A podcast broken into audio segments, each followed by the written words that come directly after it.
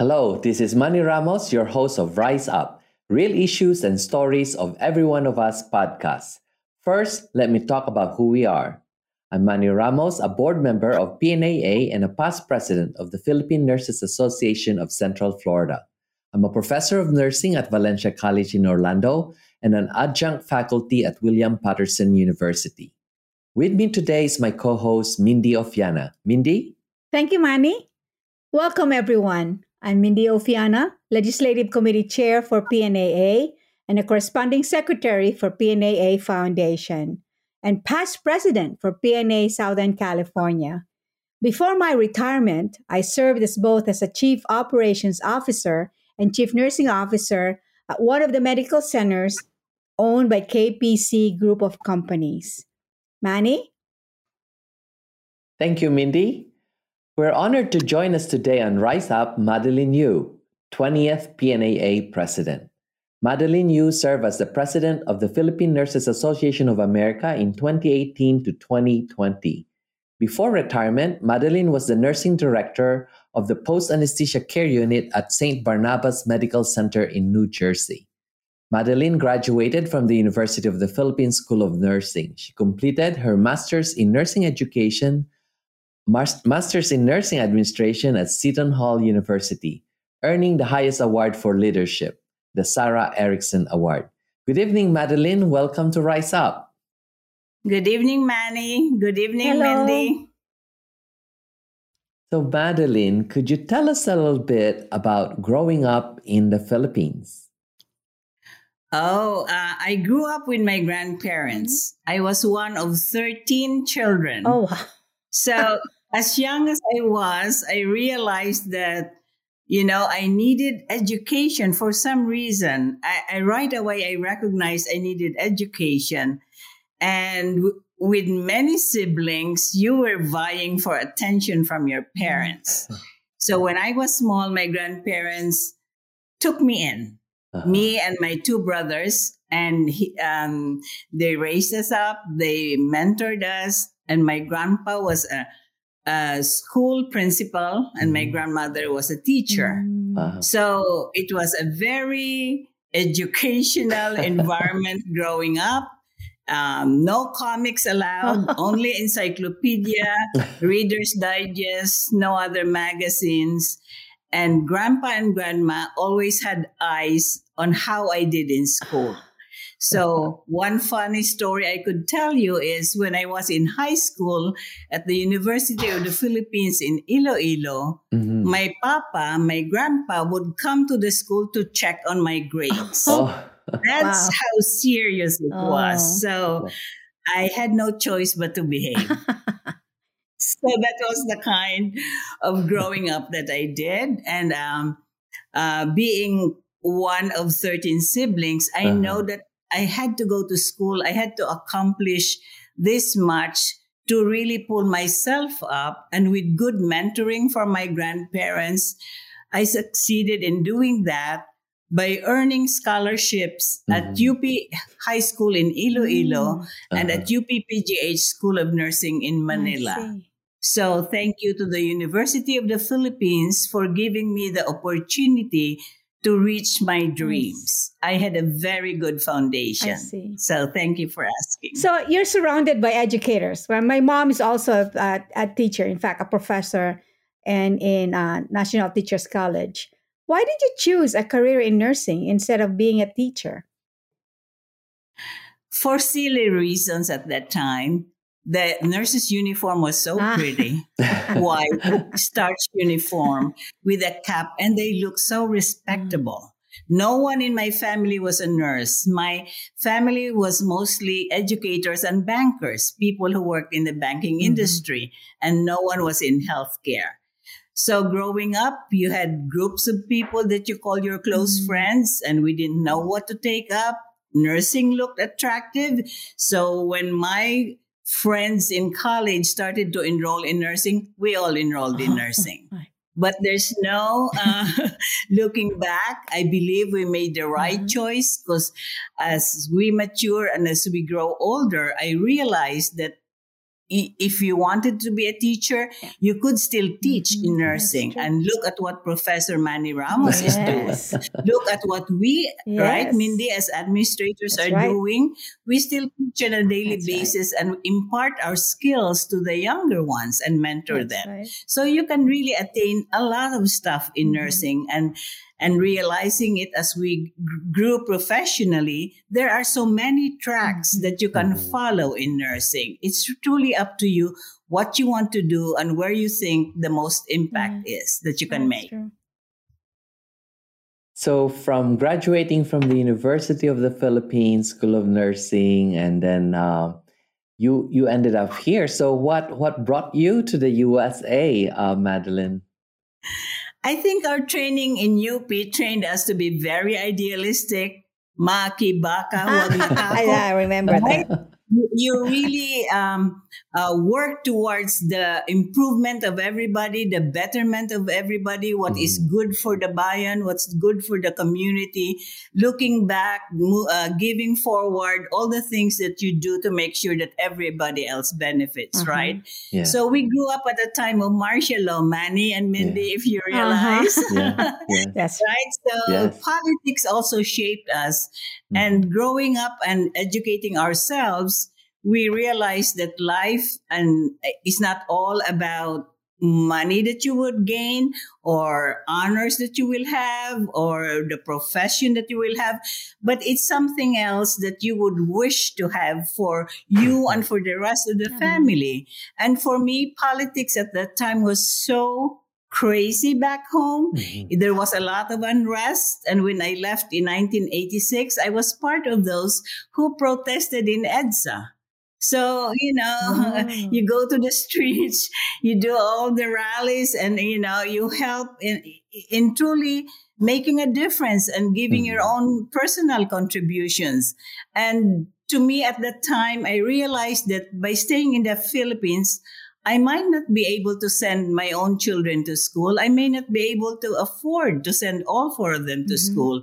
But probably in the US where I could earn a little bit more money and the environment is more conducive and the children have more opportunities. My husband and I decided to immigrate to the USA mm. and uh, realize our dre- dreams and fulfill our professions mm. in the US and at the same time giving our children our children better chances in life and at the same time also whatever we can afford, as most of us do, we send money back home mm-hmm. and still help people back home, help our families. And again, paying forward. We are yes. so lucky that we are in uh, where we are right now. We're all professionals. We're in the nursing profession and we're able to help people. So to me, it's a lot of win-win mm-hmm. in coming here. You really do not turn your back to the Philippines. You yeah. continue to help our countrymen, even if we're here. And I'm sure it works for the two of you also. Yes. And many of us who are uh, Filipino nurse nurses practicing here in the U.S. So did, did you go directly to New Jersey or do you went to another state? I started in Kansas City, Missouri. Like me. Oh. And nothing against uh, people in Missouri, but the winter is so cold. The summers are too hot and I was just too homesick that every hmm. six hours I went home to make sure I, you know I bonded again with my family. It was I was a very young mother then, and all I did was plan to go home in the next six oh. months. So it was a lot of going back and forth until I finally settled in New Jersey in 1986. Oh. I like where we are right mm-hmm. now only because the seasons, there are four seasons and they are mild. The mm-hmm. winters are not as crazy as Kansas City and the summers are not as hot. And, and, and I'm in the middle of where Broadway is or the Atlantic, yeah. the, mm-hmm. the shore. And, you know, every, everywhere seems to be drivable. Uh-huh. So I enjoyed living in New Jersey. I still continue to do so. And my family and I have been here for the last 30 wow. years. So, um, in New Jersey, was that the time that you founded one of the subchapters of PNAA? Yes. As a nurse at Newark Beth Israel Medical Center, my nurse manager at the time in CCU gave us no choice. Here, mm. you're members of the Philippine Nurses Association. Give me your $25 and your members. I didn't even understand what, what PNA was all about. And uh, at that time, it wasn't where I thought an, a professional organization would be. So when we became members, we said, we're going to make it as professional as we could make it. Let's make it more educational. Let's make it something where people would like to join because mm-hmm. it truly uh, elevated the nurses. Mm-hmm. We truly would like to follow what the mission mm-hmm. of the PNA and PNAA was, which is to improve the image and the welfare of the Filipino nurse. So we focus a lot on education, scholarship, and all mm-hmm. that kind of mentorship rather than the social activities that it was known for in the past. So, uh, as Mindy was saying, I, I got truly involved to the point that I thought, you know, um, I could start a sub chapter where New Jersey was first in doing so. We already mm-hmm. had the ocean sub chapter. And then when I joined, I believe there was about five or six other sub chapters. So I opened the Essex um, county sub chapter. And now it's thriving, it's very mm-hmm. dynamic. And I believe right now PNA PNANJ has about 11 subchapters. And I, I believe it is the best model for mm-hmm. chapters because as mm-hmm. of now, New Jersey still has the highest number of members among the chapters of PNA America. It's dynamic. There's a lot of motiv- motivated nurses.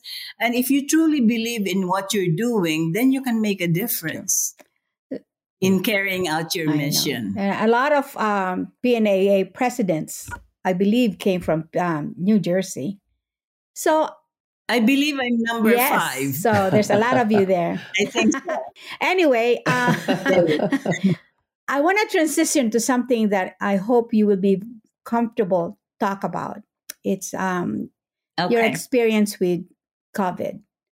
Um, I know it's been known that you have um, been through a lot during the pandemic crisis.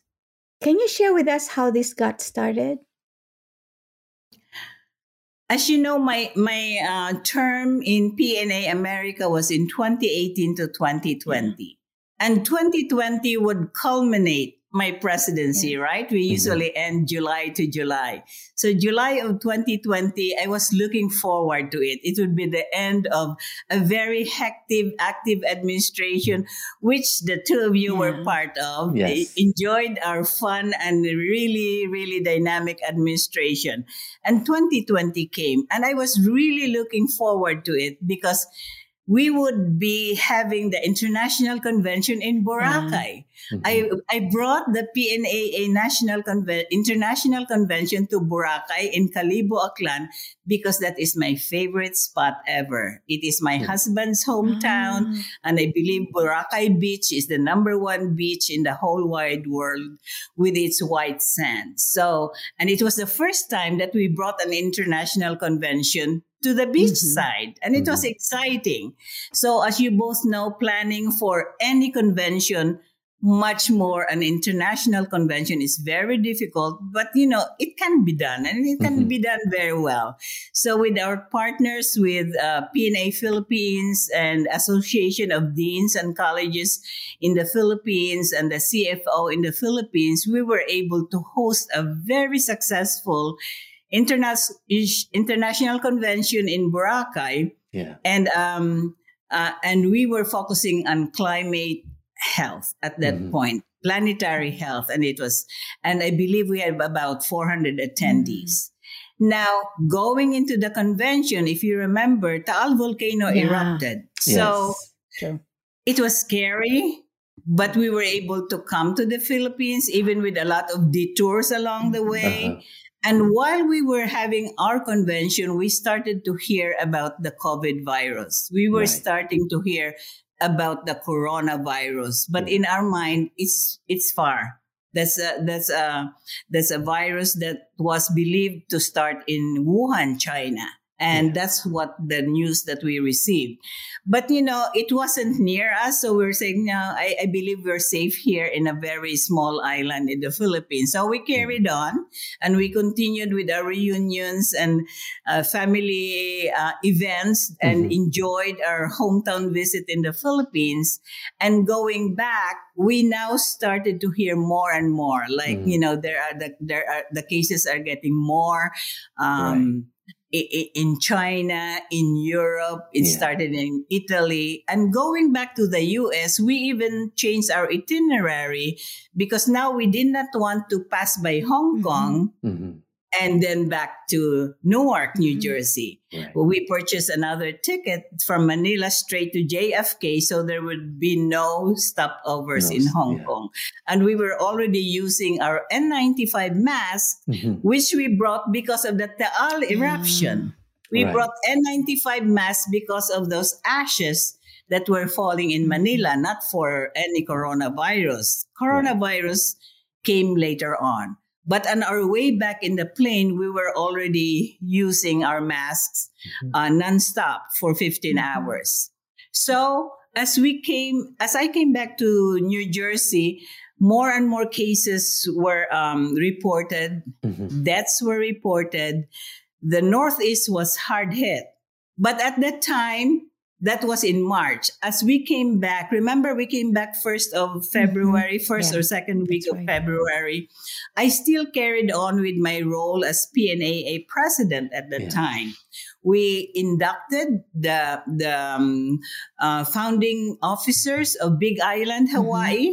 Mm-hmm. And then we went to Georgia to induct the new president of PNA Georgia. That was in February and in the first week of March.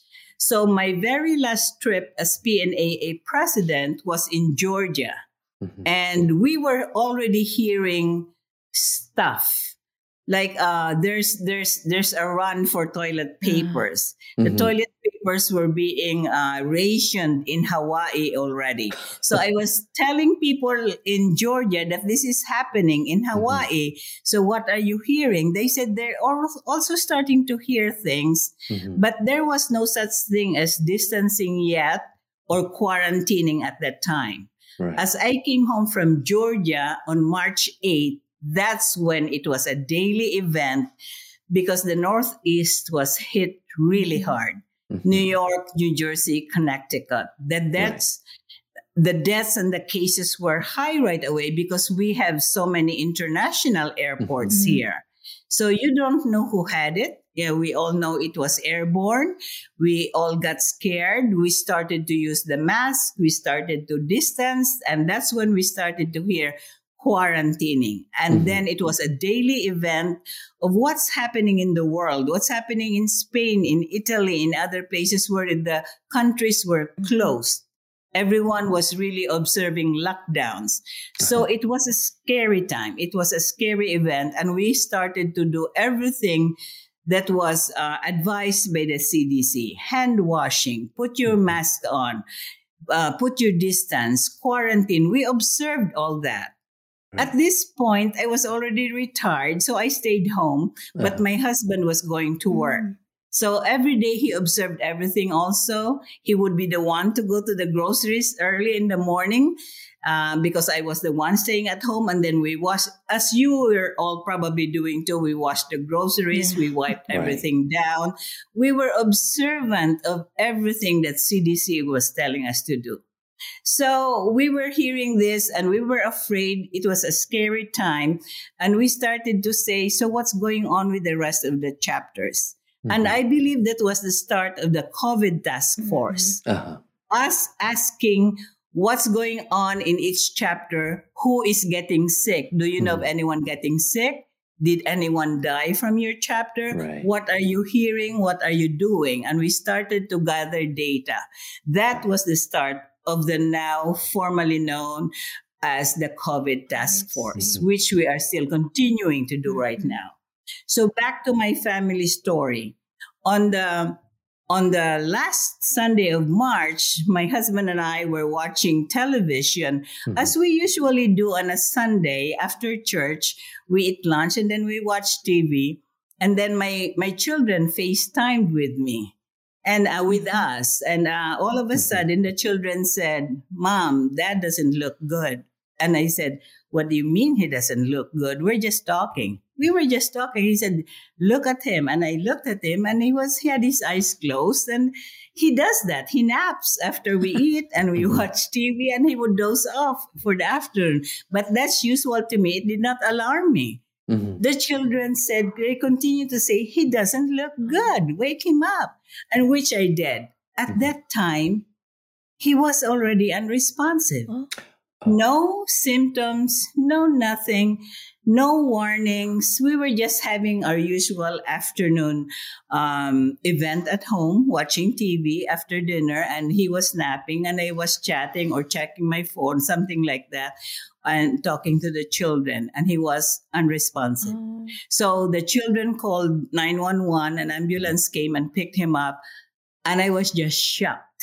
Mhm. Like, what is going on? Why is he not waking up? So the ambulance brought him to St. Barnabas Medical Center where I worked, Mhm. and they wouldn't let me in the ambulance. Mm. They told me that if I went, I would also be admitted as a patient. And they asked me, Are you a patient too? I said, I, I don't think Yeah. so. No, I'm not. So Mhm. they admitted him. And apparently, at this time, he was hypoxemic. Mhm. And um, we were already hearing uh, signs and symptoms of COVID and TB. You would have hypoxemia. You wouldn't have any taste from your mouth. You'd be having fever, diarrhea, all, all, all those things. But he didn't have any. Nothing. Just he just became unresponsive all of a sudden. When he went to the hospital, they gave him high flow oxygen and he woke up. Mhm. So he was awake for the next five days. They woke him up. He was talking to us. He was texting me and the children. We were FaceTiming like nothing. But of course, the scare is there Mhm. and we couldn't visit him. No one was Mhm. allowed to visit. The next Sunday, the children called the ambulance for me because now it's my turn to be hypoxemic and I was Mm. feeling the signs and symptoms Mm. of COVID. So while he was in the hospital, in the ICU, because after five days, he texted me that his oxygen is still low and they're going to intubate him. Mhm. He was texting me. So that was the last text I got from him. And uh, of course, I saved it and I couldn't talk to him anymore. I couldn't chat with him because I'm sure they already, uh, he was already um, under anesthesia and they intubated him and I wasn't allowed to go in at all. So when I was admitted the next Sunday, I wasn't, my symptoms were not severe at all. I had no fever, but my oxygen was also bordering on the 90s, my O2 sat. Yeah. It didn't really go down to the 80s. And I'm sure, I think my husband's O2 sat were in the 80s and mine Mhm. was in the 90s. So, so I was really doing everything I could to make sure it went Mhm. up. And uh, I, I didn't have much of the symptoms. I had all the symptoms, but they're Mhm. not grave. They're not severe at all. So I was awake all the time, worrying about him all the time. And that's when you guys heard that we both were in the hospital. PNAA was informed, and you guys started to pray for us, which I believed helped so much in our journey with COVID. It truly helped Mhm. because I do remember it was Holy Week when I was in the hospital, Mhm. and I and you guys were praying for me every night and praying for my husband.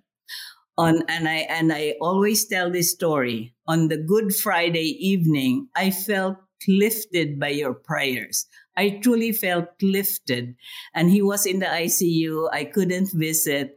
And I think I was feeling a little better, but it was still a scary moment because Mhm. the nurses, all the nurses knew me because I worked there. They would Right. tell me, Madeline, the patient on your left died yesterday.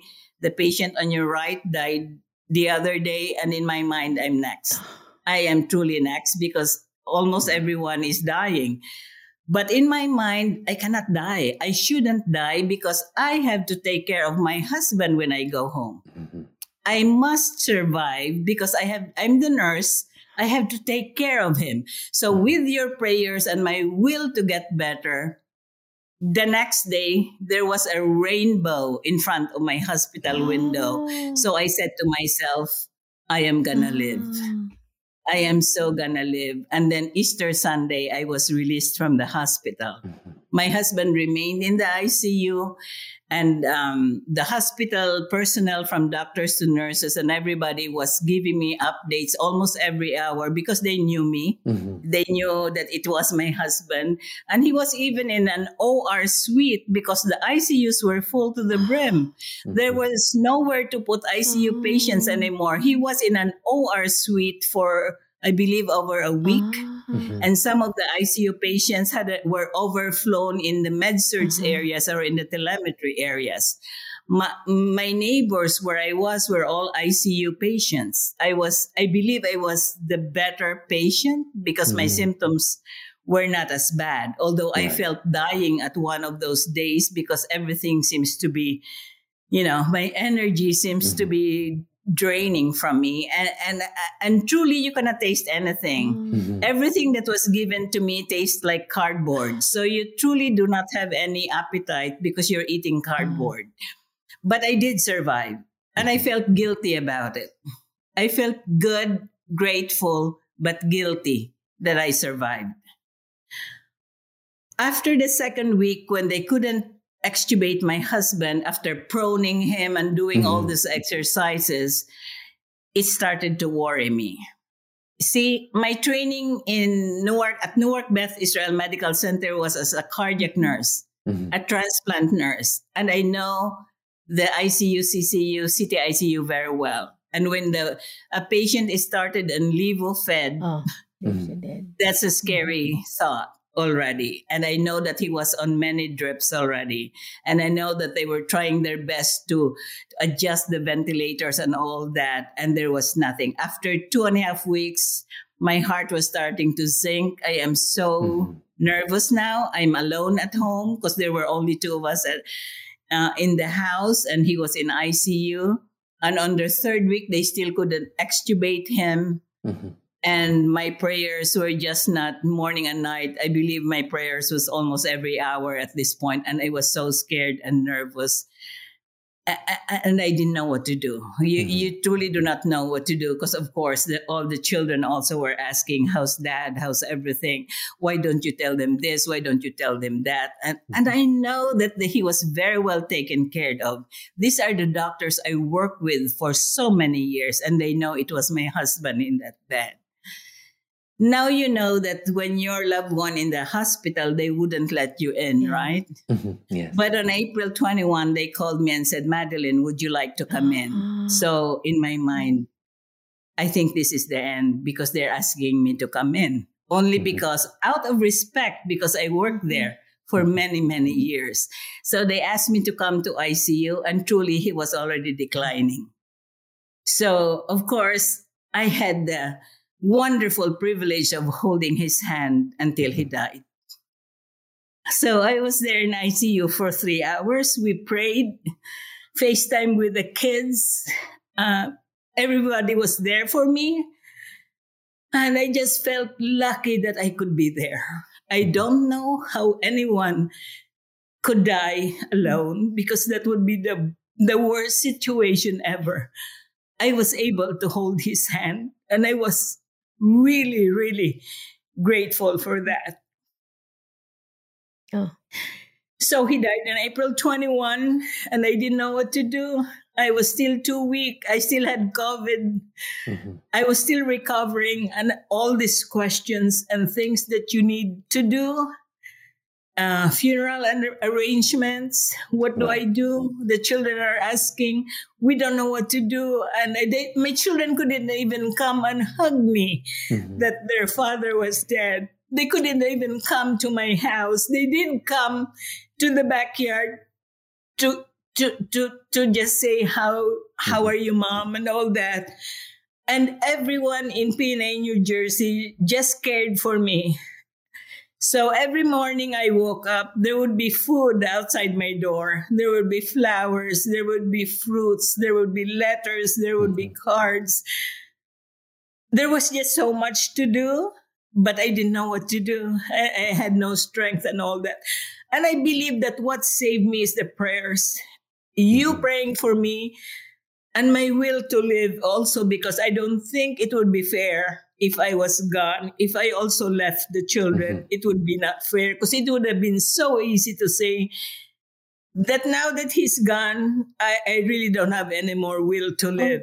Oh. We've been mm-hmm. married 42 years, four children, four grandchildren, and I've known him for the last 50 years. I was 17 when we started dating, and how, how could he be gone? You know, mm-hmm. it was so difficult.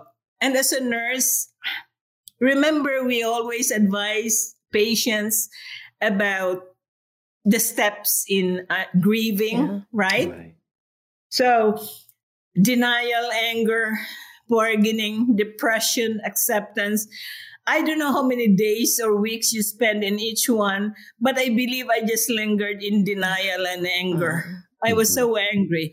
I, mm-hmm. I thought somebody robbed me of something. How could he be gone? It's impossible. How could he be gone? How could he be away when there were so many plans for us to enjoy life together now that we've done the hard part? It's mm-hmm. now, we're now ready to retire and smell the roses, mm-hmm. right? But I guess what helped me again is I prayed hard. I prayed so hard that I realized it's not my will, mm-hmm. it is God's will. And I have to accept it. So it was very difficult, very painful. And I still have to remember I have a role to play. I'm still the president of PNAA. Mm-hmm. And thank you, Mary Joy Garcia Dia, for stepping up and being in my shoes while I was sick. And mm-hmm. thank you to the EB and you guys and all the members for praying for me and carrying on and making sure the nurses were okay. So, as I said, we started the COVID task force when COVID started, and we continued to do it because we knew it was important. So, first the PPE, and then the physical needs of nurses, then the spiritual, psychosocial, mm-hmm. um, community, health equity, and how do we influence policy. We truly morphed into that, and we still carry on with that because it's still important and it's still happening. Mm-hmm. I saw on TV today that the deaths in the US has gone up now to 800,000 right. deaths due to COVID.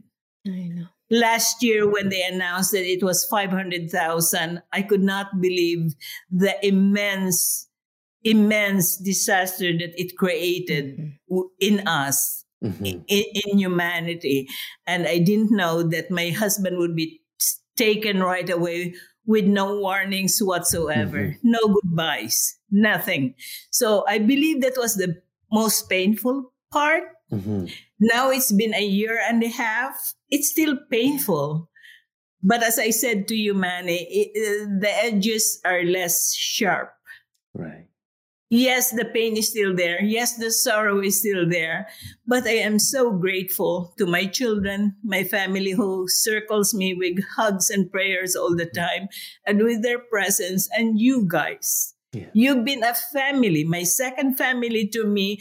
And I'm really, really grateful because without the connections, without the physical, and even if it's not face to face, just being busy, helps a lot. The prayers, the projects, being busy with helping others. So I really shared my story with a lot of people because I'm not special. It there's 800,000 people who died. Mm-hmm. So my family story is not special.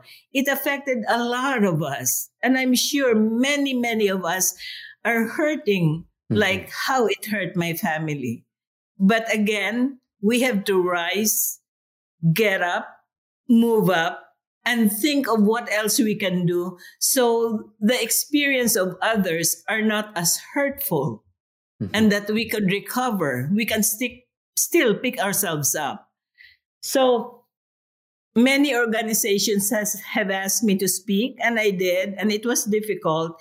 It's getting better. I could mm-hmm. share better, but it's still raw and I believe we are resilient as a people. We are resilient as nurses.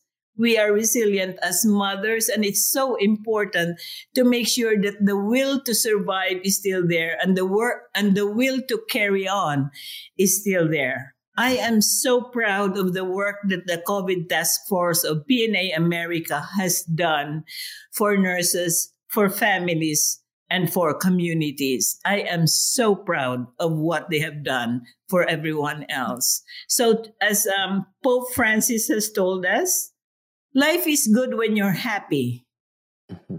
but it's much better when others are happy because of you. Mm-hmm. So, truly, if we all take that to heart, help each other, pull each other up, we can all rise mm-hmm. up. And thank you so much for talking to me. I, I'm speechless. Right. Um, um, anyway, so... I, I have a lot of questions to ask you, but you all answered the questions that we have. Uh, but th- I know to um, you know moving forward through the pain of grief, uh, we know that there's no way mm-hmm. to truly be prepared for the death of a spouse or a partner. And I've heard many things on how you're getting new strength and the sharp is getting duller uh, with regards to the, the pain that you are experiencing.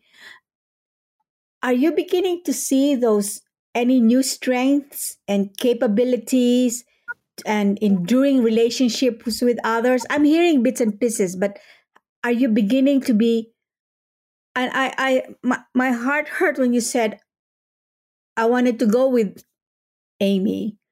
And I hope it's not the thinking anymore. So, is there anything else other than prayers that would help you move through through and say, "Hey, I'm here, um, alive because there is still a purpose."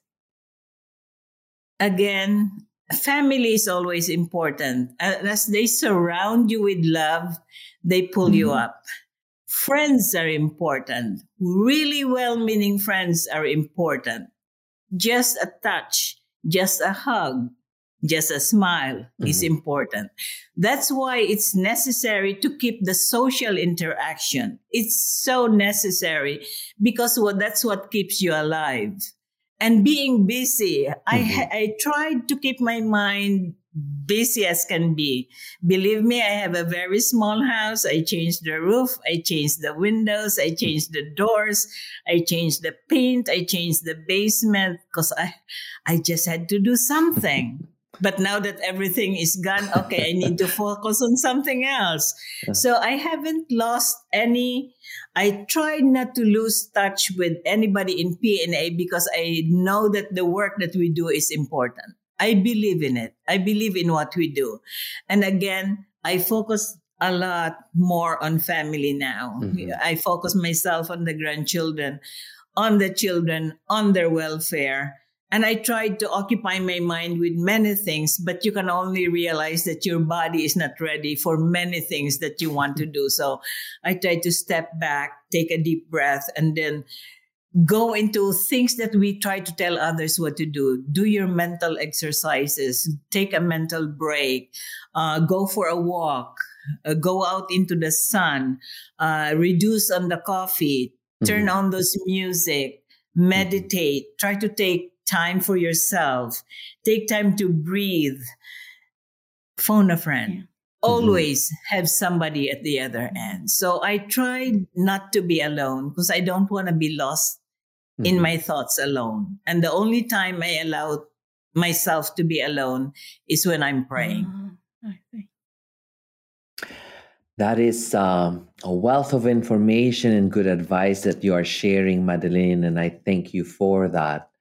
Um, and I hope those who are listening who've gone through loss of family and friends um, could appreciate what you are sharing keeping busy, staying connected, um, having a purpose. Now, there is a new COVID variant, the Omicron. And as you've mentioned also, that that's uh, the morbidity and the mortality rate continue to climb. A lot of people are still continuing to die. Uh, what would be your advice to those who are still hesitant to get the vaccine? Believe in science. Mm-hmm. I believe I'm living proof of it. I had the antibodies because I, I got COVID last year. But then I had my first and second vaccinations and I had my booster dose already. So even if you get exposed or you, you got COVID, you probably will experience minor symptoms and you mm-hmm. will survive it. As we hear from the reports and the data that are presented right now, whether it's Delta or Omicron variant, the ones that are in the hospital are those who are unvaccinated. Mm-hmm. So please forget about all your political affiliations. Believe in science.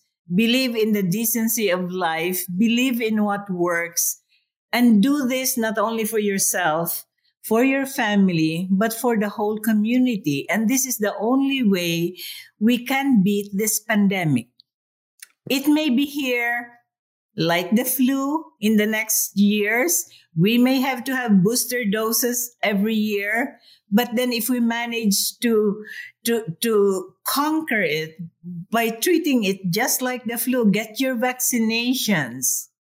Be armed with vaccinations. Be armed with science. So I beg you, mm-hmm. value life, value your family, value your community, because that's the only way we could all survive. Madeline, uh, this is going to be the last question. What do you think? Uh, I mean, what can you share with the viewers that we have not asked the question? That we haven't that, asked what, the question. What do you want to share with our viewers that uh, the, uh, that oh. we haven't asked you yet? COVID doesn't choose. It doesn't choose who you are. It affects everybody, young, mm-hmm. old, older. It affects all professions. We know of doctors dying, attorneys, mm-hmm. presidents, nurses, teenagers. It affects everybody. It does not select who you are or what political affiliations you have. It affects all of us. It affects all of humanity. So Please believe when we say we can only conquer this together. And together, please arm yourself. I believe the questions are there. I believe science is out there. I believe the data has been presented to all of us. It's just up to us now. So choose life. So, Madeline, one of the initiatives that you have started is the COVID Task Force. Could you please share to our viewers what uh, is the COVID task force and what we've learned from it? When we started noticing the effects of COVID to the whole population, we wanted to know how COVID is affecting our nurses. As Filipino nurses, we are all in the front lines. We know that there's many Filipino nurses in the ICUs, CCUs, CTICUs, ER, OR, cath labs, we're all there. We're all in the front lines and we're there morning, noon, and night. And as you saw in many reports, Filipino nurses have been videotaped holding the patient's hand as their family members died and FaceTiming the family. So we are their last link to their loved ones. But how did COVID affect the nurses? on the first year in 2020, when it was reported that there was about 100 deaths among nursing professionals across the USA, out of the 100, 31 or 33 of them were Filipino nurses. Nurses, Filipino nurses comprise only of 4% of all the nurses in America, yet of the fatalities from COVID, we comprise about 30%. So it's very disproportionate. Hmm. So we needed to do something. So we started to ask the questions from each chapter of how does the COVID affect you? So from chapter in Florida to California to Hawaii to, to the middle states, we started gathering data of who is sick, Mm-hmm. How many died, family members who died, and people that they know, and we started to tabulate them. And not only did we gather data about this, we wanted to know what can we do then as a mm-hmm. professional organization of the PNAA to help our nurses. That was the initial concern. So what did they need at the beginning? They needed PPEs, they needed masks, they needed gowns, they needed everything to protect them as it was uh, an airborne infection. So that was our concern. So first the PNAA fundraised and we mm-hmm. distributed mm-hmm. masks to all our 5,000 members all across America. Then we started to do fundraising events to raise money to do to um, host again seminars that would help our nurses how to maintain your physical well-being we held a lot of those and then how to uh, ha- seminars about emotional and mm-hmm. social well-being. If you remember, we had Saturdays mm-hmm. with with our educator then, May Guzman, yeah. who since has left us. Uh, she hosted webinars on Saturdays, yoga webinars, um, spiritual seminars, exercises, and our nurses appreciated it because not only were we affected physically, it was a very stressful time. Nurses would call me crying on the 16th hour that there was nobody to relieve them. So not only are you physically and emotionally stressed, you are also having a lot of uh, push and pull of mm-hmm. how do I protect my patients and how do I go home now and protect my family. So we were in the middle of it and we needed to know how we could help our nurses. So we, we, we started forming the formal COVID task force, which is now headed by Dr. Jenny Aying and co-chaired by Ramon Sumibcay. And it has members all across our four regions of PNAA and they have so many projects that help fundraise and help support all the all the plans that we had for the immediate um, relief of uh, of physical symptoms, then the next, the socioeconomic factors, then public health awareness that we were trying to do as PNAA. Mm-hmm. And now we started talking about the general health equity that was very pronounced at this point when right. everybody was having COVID uh, crisis. And now we are moving more into how do we protect the nursing workforce. So from little chapters to big regions to the communities to the whole nursing community we had 3 month plans the 6 month plans the long term plans and we continue to do it because covid hasn't mm-hmm. left us it's still here yes. and as I was, my family was severely affected by us getting sick and my husband dying of it.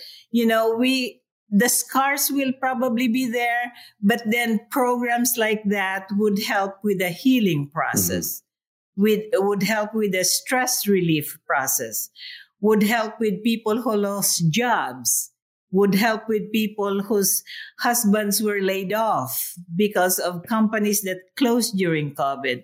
So it's, it's, it's a big encompassing issue and not mm-hmm. just the COVID itself.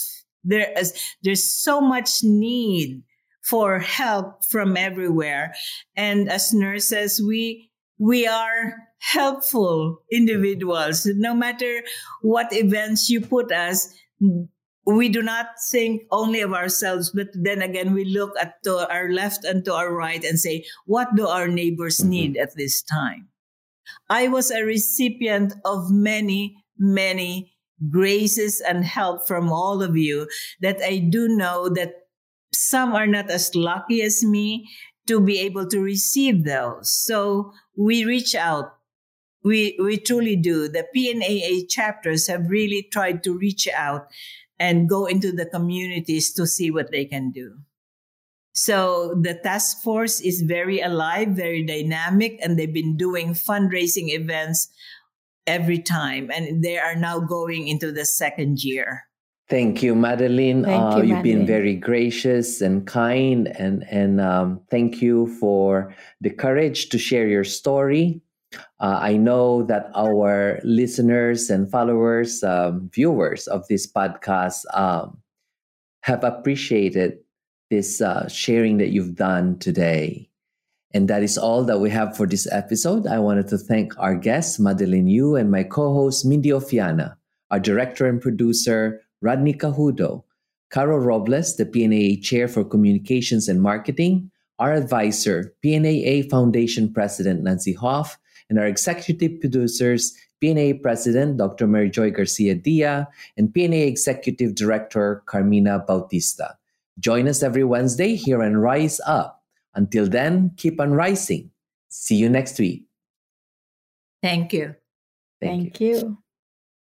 This publication was made possible by Cooperative Agreement CDC RFA IP 21 2106 from the Centers for Disease Control and Prevention of the U.S. Department of Health and Human Services.